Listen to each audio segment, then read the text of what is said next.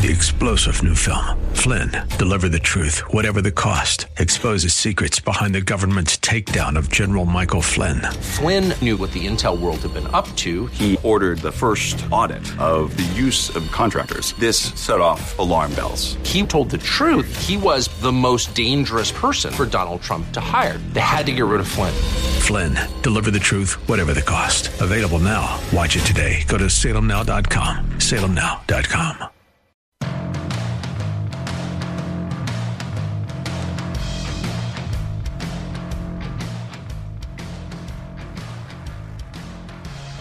Eight four four eight two five five nine eight nine eight four four eight two five five nine eight nine. That's the answer phone number. Call it. It's open line Friday. I'll be here with you from now until 1 p.m. taking your calls.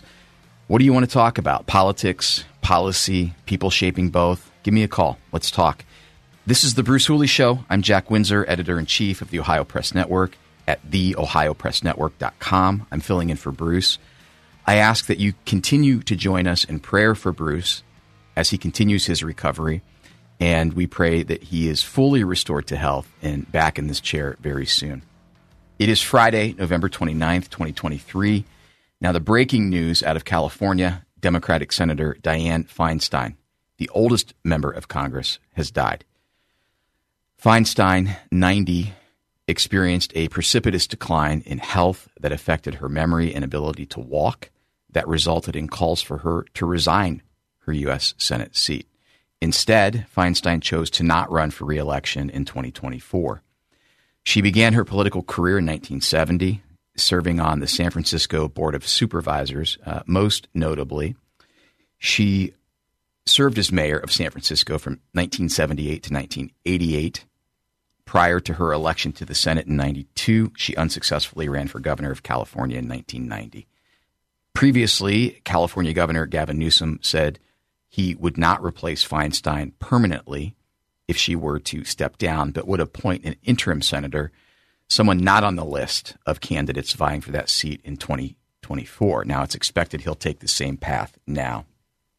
Stateside, there's a lot going on. Legislative maps were passed unanimously with bipartisan approval, meaning Democrats and Republicans who are members of the Ohio Redistricting Commission agreed on maps and voted for their approval. Yet, almost unfathomably, Democrats are now complaining and kvetching, calling the maps, quote, gerrymandered. We'll dive into that idiotic argument maybe in just a few minutes and perhaps a little bit deeper later in the show when I'll be joined by Ohio Senate President Matt Huffman at 1235. You don't want to miss that. Again, it's open line Friday, so call me at 844-825-5989. And it looks like uh, we have a caller, and it appears it's uh, State Representative Beth Lear. Beth, uh, welcome back. I'm sorry, State Representative Lear. Welcome back to the Bruce Hooley Show. How are you this morning? Thank you, Jack. You know, I actually feel a lot more comfortable when people call me Beth, but I understand that there's a certain protocol, so I'm fine either way. All right, perfect. Well, hey, uh, I'm glad to have you back. Uh, thanks for your call, carving out time for us. The last time we talked, I highlighted the anemic schedule Speaker Jason Stephens put together for the remainder of 2023 in the House. Now, I surmised, not you, but I surmised that he might be trying his best to stay out of live sessions for fear that he might be vacated. He's really perturbed a lot of Republicans and maybe Democrats now. But that aside, there's still business going on in the state house. Uh, is that correct? There is a little bit, and it looks like the if needed session scheduled for Tuesday may actually happen because they have a bill they want to pass that will temporarily, uh, slightly help people who are going to be struggling in a massive way with huge increases to their property taxes. So um, I know that's an urgent need. I'm glad to see that the speaker is taking that seriously. Uh, I will say there's a lot more that needs to be done on property tax issues than what we're doing, but this is a quick stopgap measure, House Bill 187. So it's House Bill 187. Um, without going into the weeds on it, because I don't want to put you on the spot, what does it do? Um, what, what, do our listeners need to be on the lookout for in, in terms of relief? Let me see if I can explain this briefly, uh, okay. but clearly. Yep. So there's an opportunity, uh, and the way most counties do it is they do a three-year average Yep. um, to assess the value of your home. And there's at least one county that doesn't want to do a three-year average. They want to do a single year assessment um, valuation based upon the highest valuation instead of the average will make it the valuation smaller for tax purposes, right? Mm-hmm. So the legislature is trying to quickly get in there and say, no, you have to do a three year average. You can't base a tax increase on one year's highest valuation for somebody's home, especially right now with all of the inflation and the madness that's going on. And they would do that just for this next, uh, the next three years and then it would sunset while we work on putting together uh, a commission to study the property tax and try to find ways to limit how damaging it is, especially to our seniors, um, to retirees, and to disabled, and to veterans. And uh, just three anecdotal examples of why this seems so important. This is my visceral response. I didn't know that we were going to be talking about 187. Uh, first, Bidenomics is real. Energy costs are through the roof. Uh, gasoline prices, grocery bills. Secondly, I've had some conversations with insurance representatives over the past couple of weeks, and it appears that homeowners insurance is not only expensive, but harder to come by now. So, uh, Eh, eh, living in your home and having it adequately insured is, is more expensive. And now it, it doesn't matter what day of the week it is. When I, when I scroll through my social media feed, I constantly see people going, I cannot believe what our new property tax bill looks like or is going to look like. So hopefully the House is expeditious and provides some relief. That, that is that's that's hitting people in the wallet right now. It is, and I don't really see a way not for that to happen. At least at the beginning of the year, um, I've talked with my Delaware County auditor about is there a way to do a mid-year correction? But all of these counties uh, ha- and local governments have already done their budgeting for 2024 based on these massive increases. I would rather they go back and change that because really they're getting a windfall at the expense of the homeowners. But we're going to do the best we can to well, try to limit you. the damage and then turn around and fix it if possible later on. Uh, we are talking with State Representative Beth Lear. She's a Republican from uh, Delaware County. Representative Lear, you're working on some pieces of legislation, aren't you? Yes. What uh, what are you working on, and and uh, is anything teed up and uh, moving along in the legislative process, or, or things stalled right now? Well, as you pointed out, there's not a lot of session, um, but we have a few scheduled, and uh, we do have. There are two bills that I am very honored to be able to be a part of, and one just had sponsored testimony on Wednesday, which is the Never Alone Act. Representative Melanie Miller from Ashland and I introduced this bill.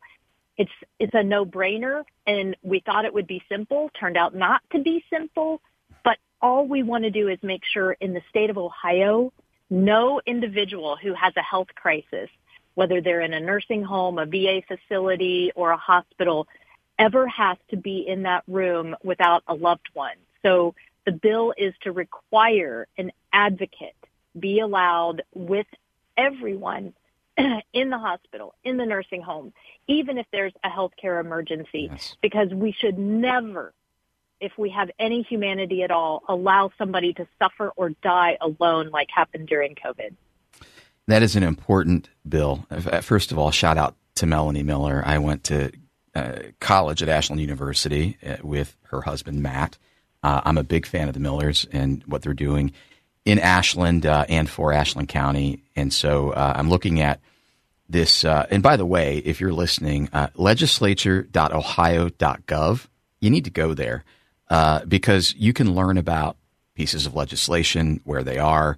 Uh, there's also a legislative uh, commission that provides uh, what's supposed to be nonpartisan review of bills, and it's a really helpful place to go. But looking at this uber important bill, it looks like uh, it has, let's see, 1, 2, 3, 4, 5, 6, 7, 8, 9, 10, 11, 12, 13, 14, 15, 16, 17 co sponsors, uh, in addition to you being a sponsor along with Melanie Miller.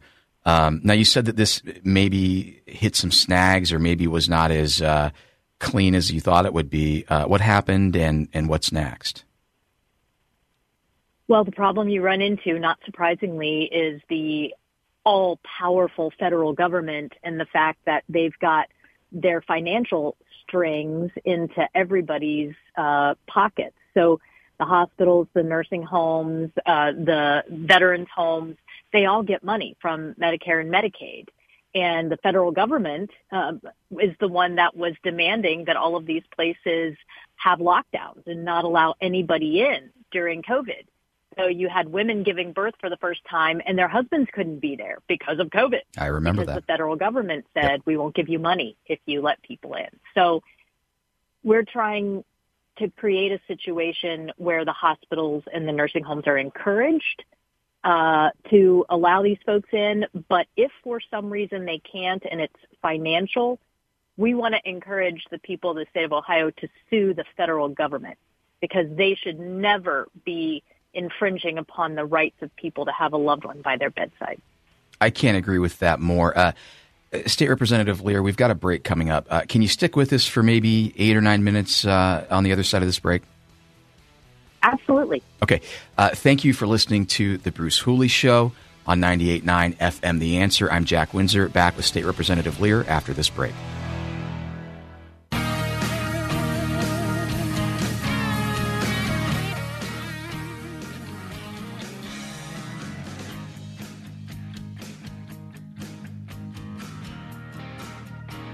Hey, did you know you can turn your small savings into impressive fortunes with Alpha Beta Report?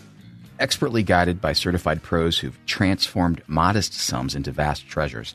Dive into investing, trading, and more. Visit alphabetareport.com and amplify your financial growth today. That's alphabetareport.com. I'm Jack Windsor. This is the Bruce Hooley Show, and I'm joined on the LegacyOnPossumRun.com phone line by State Representative Beth Lear who, alongside Representative Melanie Miller, is sponsor of House Bill 236, also known as the Never Alone Bill. It's in the House Health Provider Services Committee, and we're going to keep an eye on it. State Representative Lear, you have another important piece of legislation. What can you tell us about that one? House Bill 183. Uh, sponsored testimony for that is coming up next Wednesday. That bill is the Protect all Students Act. And the way the bill is written, it would restrict bathrooms, locker rooms, and overnight accommodations for primary, secondary, and college age students to the biological sex only. So no boys and girls sharing bathrooms, locker rooms, and overnights because all students whether they identify as a boy, a girl, or are confused, they all deserve to be protected. And when you start mixing the sexes, you put them in unsafe conditions.